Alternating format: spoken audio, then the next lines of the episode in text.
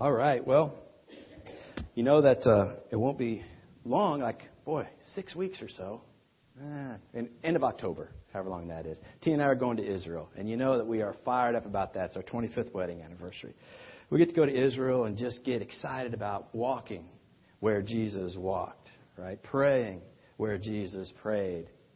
Get to read scripture and the places that we read about in the Bible that he taught about. So we're getting excited. And I thought that as I was thinking about that, I thought, well, let's just do a couple sermons around Israel, right? This week and next week. So next week, we're going to talk about the temple. And there was one picture when Tina went on her first trip that I really loved. She's sitting on the steps of the temple, stairs of the temple. So I thought next week we'll, we'll focus on that. But this week, I was thinking about what other things am I seeing in reviewing Israel that maybe we could talk about? And looked at the landscape. I saw the deserts in Israel the wilderness, saw you know the, the waters, the Sea of Galilee, Dead Sea, the Jordan. But my, my mind kept going back to the mountains of Israel. The mountains of Israel. Because it seems to me that whenever God wants to give us often hard headed humans, right? Often stubborn humans, a message that we won't forget, an event that we won't forget, he uses a mountain as a big exclamation point. Boom. This is what I want you to remember and never forget. So I was drawn to the mountains. One mountain, so if I asked you, biblical events, God used mountains, exclamation points, what might come to your mind? Ten Commandments, absolutely. Matter of fact, the first picture I was going to show up was Mount Sinai. This is where God gathered the people of Israel when they came out of Egypt. They gathered at the base of this mountain. And in, in Exodus, we read this from this account about what happened at Mount Sinai. Mount Sinai was covered in smoke because the Lord descended on it in fire. The smoke billowed up from it like smoke from a furnace. The whole mountain trembled violently, and the sound of the trumpet grew louder and louder. Then Moses spoke, and the voice of God answered him amazing display of Mount Sinai, the power of God. Moses speaking, God answers him. The people gathered at that mountain that day before Moses went to get the Ten Commandments heard the voice of God. But that's not the mountain I thought we'd talk about. Another mountain that somebody might have mentioned or thought of was Mount Carmel. Mount Carmel is this mountain in Israel, and that is where we read the account in 1 Kings about Elijah. Elijah the strong, great prophet of God who single handedly, through God's assistance, took on 450 prophets of the false god Baal in the culture at the time and made fun of them and humiliated them and jeered at them and then defeated them. 450 verses 1. And then Elijah, of course, killed them um, because they were influencing the culture and his people, and he was calling them to repentance. But that, Mount Carmel, is not the mountain I thought we'd talk about either today. The mountain I thought we'd talk about is Mount Tabor. And Mount Tabor is this mountain in Israel. And this is where we read an account in Matthew, which we're going to be reading shortly, about the Transfiguration. Now, Transfiguration, let's set the scene before we see talk about this mountain of Transfiguration. Jesus' time left on earth here is short. It won't be but just a couple days following, a week or so following this account, where he's going to be handed over to the authorities He's going to be beaten. He's going to be scourged. He's going to be nailed to a cross. And he's going to die for your sins and mine. Only to rise again, praise God, right? But that's going to happen shortly. So this is right before that account. And the transfiguration, he wants to get he wants to show Peter, James, and John something in, something special. He wants to make sure that this mountain is going to put a big exclamation point on his teaching to them. And so he takes them up the Mount Tabor for the transfiguration. Also, six days prior to this, Peter made his important confession. And we've all said it, most of us have said it too. When Jesus said, Who do you say I am? And Peter said, I believe you are the Christ, the Son of the living God. Six days before that, Peter made the confession. We lead up, boom, transfiguration. Special purpose, Special mission, special teaching. And what he taught them that day on the mountain, folks, we can also learn from today in 2015. And that's going to be our goal. So let's dig into the scripture. This account occurs in Matthew chapter 17, verses 1 to 3. After six days, Jesus took with him Peter, James, and John, the brother of James, and led them high led them up a high mountain by themselves. There he was transfigured before him. His face shone like the sun, and his clothes became as white as the light. Just then there appeared before them Moses and Elijah talking with Jesus. So notice what happens. Jesus takes the three, Peter, James, and John, his inner circle, up the mountain, and we don't see in this account any big sermon, right? He's not telling them a lot of theological essentials at this point. He is simply transfigured before them. They reach a certain spot, maybe the pinnacle, maybe a plateau, and Jesus starts to be transfigured. His face shines like the sun. And when I read this, I thought back to my childhood days and maybe yours when mom always told me, don't go stare at the sun, right? Or there's an eclipse and they say, don't stare at the sun, it'll burn your eyeballs. Well, as a kid, what do you do? Yeah, you do the opposite, right? So you have to try it only for a couple seconds, and you can't anymore. The sun is too bright. And that's the descriptive word, phrase that we see here describing Jesus' transfiguration. His face shone like the sun, his clothes were as white as light. His glory, his radiance, his holiness is starting to be shown to the three disciples, Peter, James, and John. And then when you know, on the scene appears two men, Moses and Elijah. Now, how they knew it was Moses and Elijah, we don't really know because they didn't really have pictures of Moses and Elijah up on their walls back then, 2,000 years ago, right? But they knew. They knew somehow Moses and Elijah. The important thing is not how they knew it was Moses and Elijah talking to Jesus, it's what those two people represent. So, Moses represents what? Moses was the one who brought the, the children of Israel out of Egypt, out of slavery, into the promised land, or uh, right up to the promised land led them out of slavery. Moses was considered what? The father of the Israelite nation. Moses was considered the law. We just saw a picture of Mount Sinai, read the account right before Moses went up and got the Ten Commandments. Moses is often, when we see about the, and read about the Mosaic law, that's what he's associated with, the law. So we have Moses representing the law. We have Elijah, who we also just talked about a minute ago. Elijah representing the prophets. What the prophets do? Constantly called Israel back to repentance, right? You guys have strayed. Prophet comes on the scene. Jeremiah, Isaiah, um, Elijah. Come back to God. Come back to God. They're constantly calling people back. And they are prophesying about the Messiah, the future King of Kings.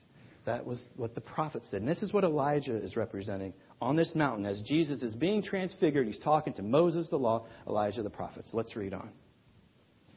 Peter says to Jesus, Lord, it is good for us to be here. If you wish, I will put up three shelters one for you, one for Moses, and one for Elijah. While he was still speaking, a bright cloud enveloped them. And a voice from the cloud said, This is my son, whom I love. With him I am well pleased. Listen to him. Peter. Peter, Peter, Peter. I've never really pictured Peter as a loss for words, at a loss for words. I always pictured Peter as you know, Pentecost, preaching great sermons, strength, boldness. But the Gospel of Mark says Peter said this because he did not know what to say. And we probably wouldn't either. Think about it. We're there. What are you going to say to something like that? I mean, it's Moses, Elijah, Jesus being transferred. He, um, Lord, can I build three shelters? One for you, one for Moses, and one for Elijah? Now, when I read that word shelters, could this be his motivation? He says, It is good for us to be here. Man, it is good. Moses, my hero, Elijah, my hero. It's good for me to be here to learn from them. Can I build a shelter and stay a while? I want to stay here for a while with Moses, my hero, Elijah, and you, and let's just sit down and be together and learn. That might have been his motivation. But what I like is that while he was still speaking, I mean, the thoughts hadn't even start still formulating in his mind, right, of what he's going to say. And while he's talking, boom, God comes out. And God says, This is my son, whom I love. With him I'm well pleased. Listen to him. Let's read on to what happens next.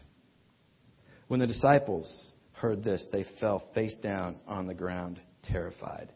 But Jesus came and touched them. Get up, he said. Don't be afraid. When they looked up, they saw no one except Jesus. Their reaction is a reaction we see so often throughout the Bible. When somebody comes into the presence of the God of the universe, the glory of God is so great, they, boom, face down on the ground. Isaiah, a prophet we mentioned earlier, another great prophet like Elijah, had a relationship with God, right? Called people back to repentance, communicated with God. God used him as a tool. When, he, when Isaiah was ushered into the presence of God, we read where he says, Woe is me, I am ruined, for I am a man of unclean lips, and my eyes have seen the, the King, the Lord Almighty. Isaiah, when he's ushered into the presence of God, Woe is me, I'm dead. I am dead. My eyes have seen him. And this is what happened on that mountain that we saw about earlier. These guys face down.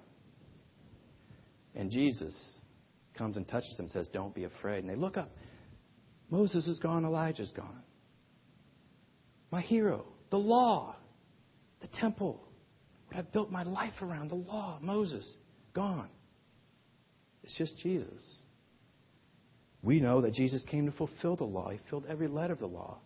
These Jews, they put that together. Moses, gone. Elijah, the prophets, gone. No more messianic prophecies needed about the coming king, the coming Messiah. He's there. He's standing right there. No more need for prophets. We don't need him anymore. Gone. Jesus has come. He's standing right in front of them. Right? They realize this.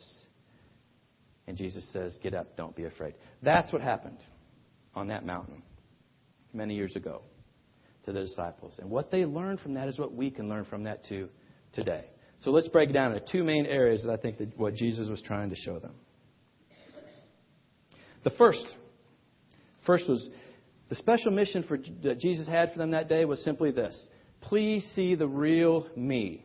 I'm going to go show you the real Jesus. We've walked together for three and a half years. You have seen me with little kids on my lap, right? You've ate dinner with me. You've, you, you, we've, we've, we've hung out. We've done everything on this earth together. Now I'm going to show you the real me. I'm going to show you the last stained glass window. I'm going to show you who I really am. That was the message to them that morning on Mount Tabor. That, hey, yes, you can touch me. I have flesh just like you. But inside me, inside me, Peter, James, and John, is the living, eternal God.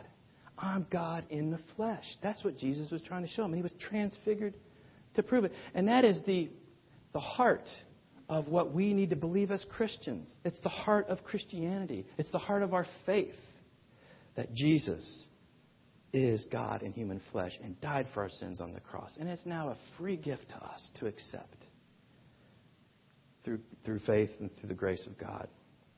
He needed to drive that point home. It's our foundation, too. You know, we've mentioned before. C.S. Lewis says, Your, how you think of Jesus is one of three things, right? He's either a liar, and somehow he lied to us and made this account up on the mountain that is now documented for us. He's a liar. He's either a lunatic, because the claims he made about himself, if somebody was coming around our church today or the country today making those claims, we might he would be a lunatic, most likely, but Jesus wasn't.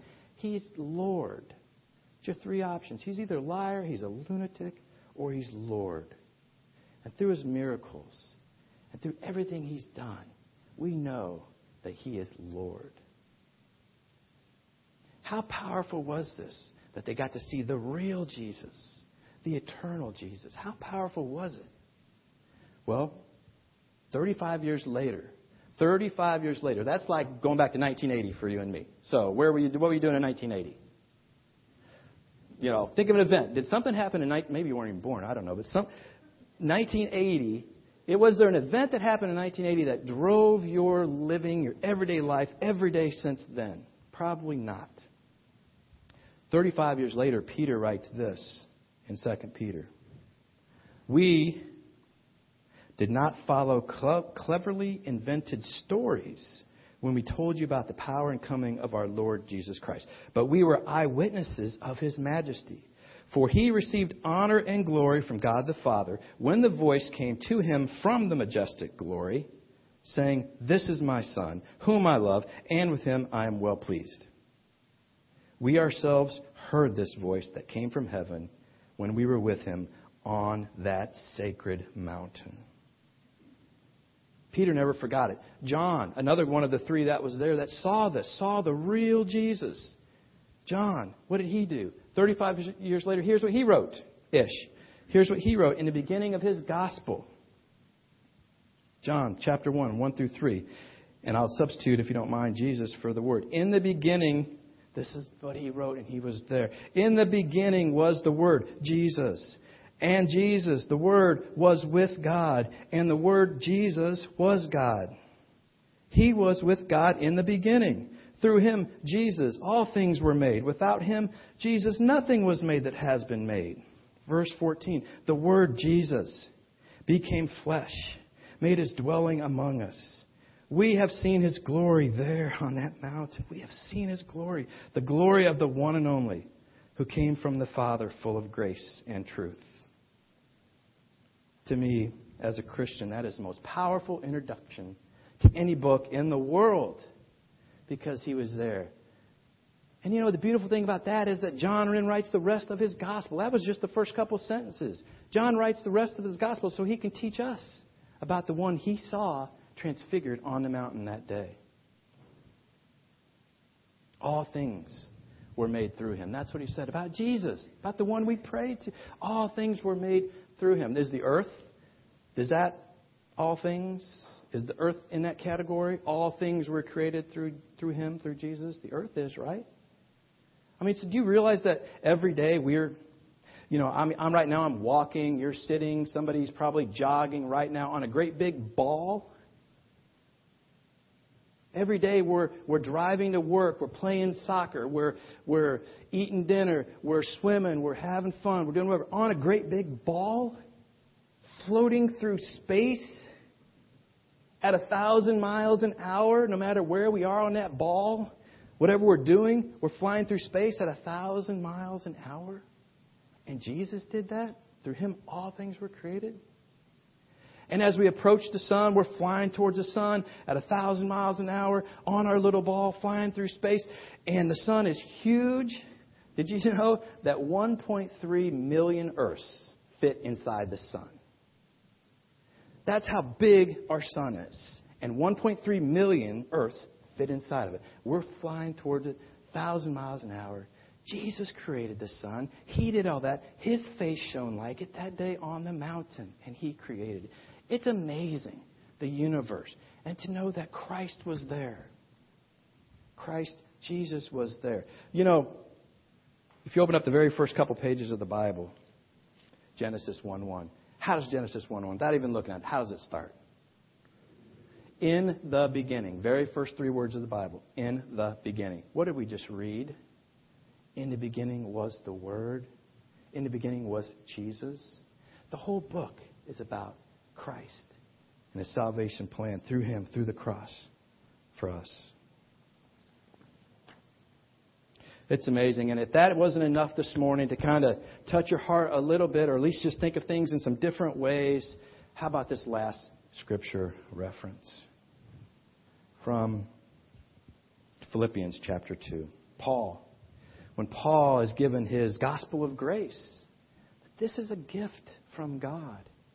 Paul writes this about Jesus, who, being in very nature God, as we just read, did not consider equality with God something to be grasped, but made himself nothing, taking on the very nature of a servant, being made in human likeness. And being found in appearance as a man, he humbled himself and became obedient to death, even death on a cross. Therefore, God exalted him to the highest place and gave him the name that is above every name, that at the name of Jesus every knee will bow in heaven and on earth and under the earth, and every tongue confess that Jesus Christ is Lord to the glory of God the Father. Jesus, who was there in the beginning, who created everything, right? Every knee is going to bow to him someday, folks. Every knee is going to bow to that man, to that eternal Son of God, God the Son. Every knee is going to bow to him. The great thing, when we receive grace, we have faith in what he did for us, is that we're going to bow, but we're going to get up and he's going to give us a big hug, right? We're going to get up and he's going to give us a great big hug. And that's why we pray for our unsaved loved ones, because they're not going to get a hug. They're going to realize that they missed it and has eternal consequences. Point two, he shows us his divinity. Now, what's next? How about what God the Father said about God the Son? This is my Son, whom I love. With him I'm well pleased. Listen to him. Listen to him. That's the second point of the day. Hear him, another translation said. So the question is, how do we listen to him? How do we hear him? Well, I think that what we're doing right now, what we do every Sunday morning, is a great way to listen to Jesus, right? Songs we sing in the morning. We sing praise songs. Lee's mentioned to me a couple times that there's a couple songs like Ancient Words. He really likes. That song speaks to him. Some of the songs today might be one that you really, really like. It speaks to you. And you listen through that song. You listen to Jesus. What's he trying to say? We come to prayer time and we're communicating. You know, Jesus is speaking to our spirit. We come to sermon time. We hear a super great, wonderful, fabulous, even awesome sermon. Right? I Like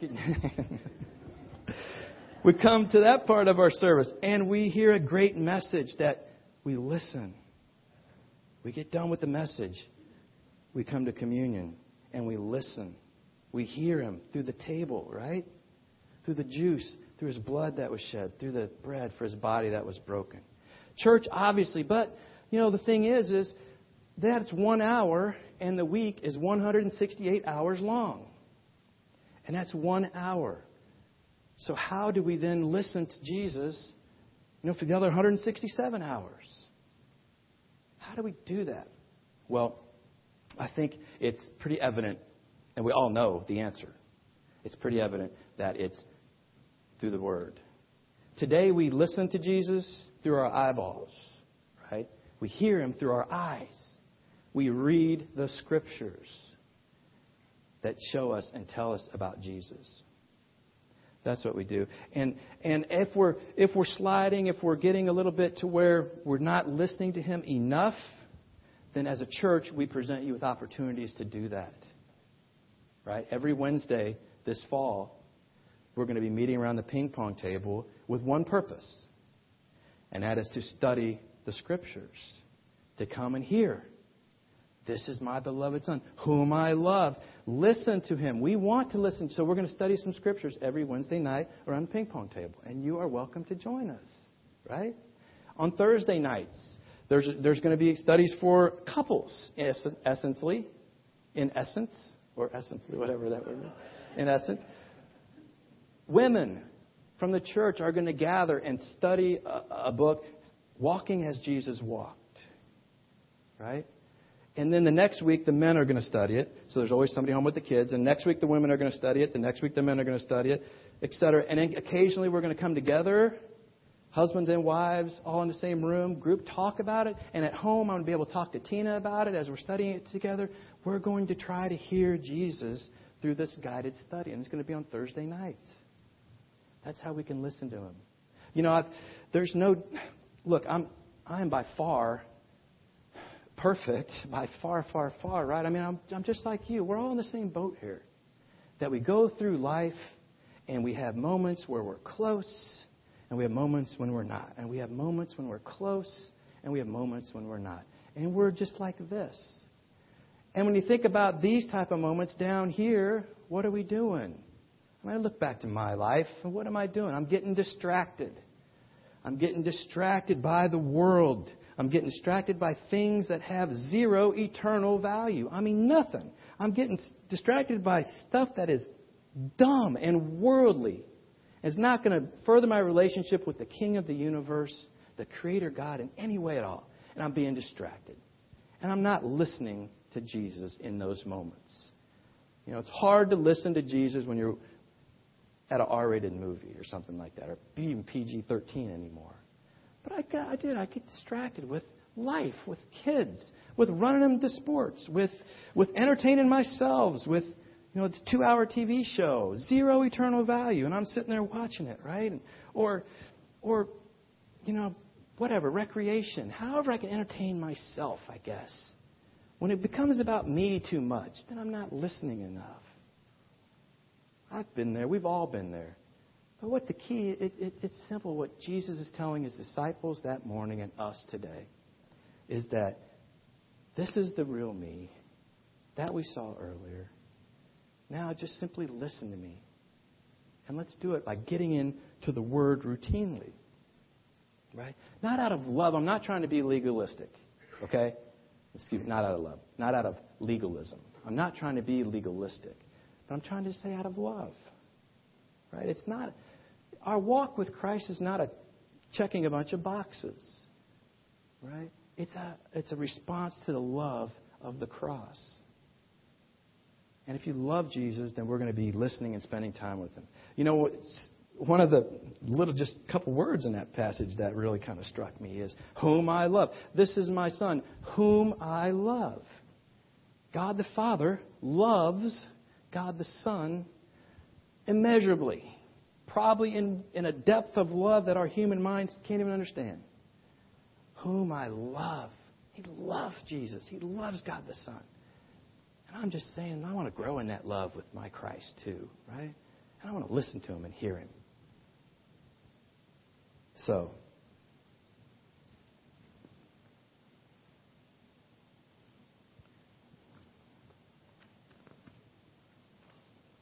I guess the final point as we lead into our communion song is oh, and by the way, if, if, if they ask you what you learned in church today, those are the two main points.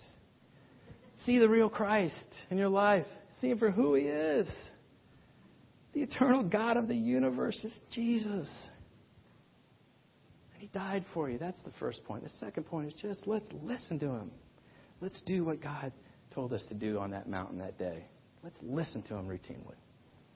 Because there's no, really, there's no more comforting, more, more um, more refreshing voice in the whole universe for us to listen to than Jesus. He wants to make our joy complete. And when we listen to Him, our joy is made complete, and worldly things start to subside. There's a lot of competition for that voice, right? There's a lot of competition, a lot of distractions in the world, as we talked about. And Jesus is saying, Listen to me. So I just challenge you this morning as we get to this next song and you think of the words. The words, we sing it often, I surrender all. Is there something that we're holding on to that's keeping us from hearing Him, from listening to Him, right? And let's surrender it this morning at the foot of the cross. Let's do a serious evaluation and surrender our all to Jesus Christ, the Lord of the universe, the King of kings, the Lord of lords, the Prince of glory, right? everlasting, the Alpha, the Omega, the first and the last. This is the Jesus we worship. This is the real Jesus. And so let's surrender our lives to Him this morning as we sing.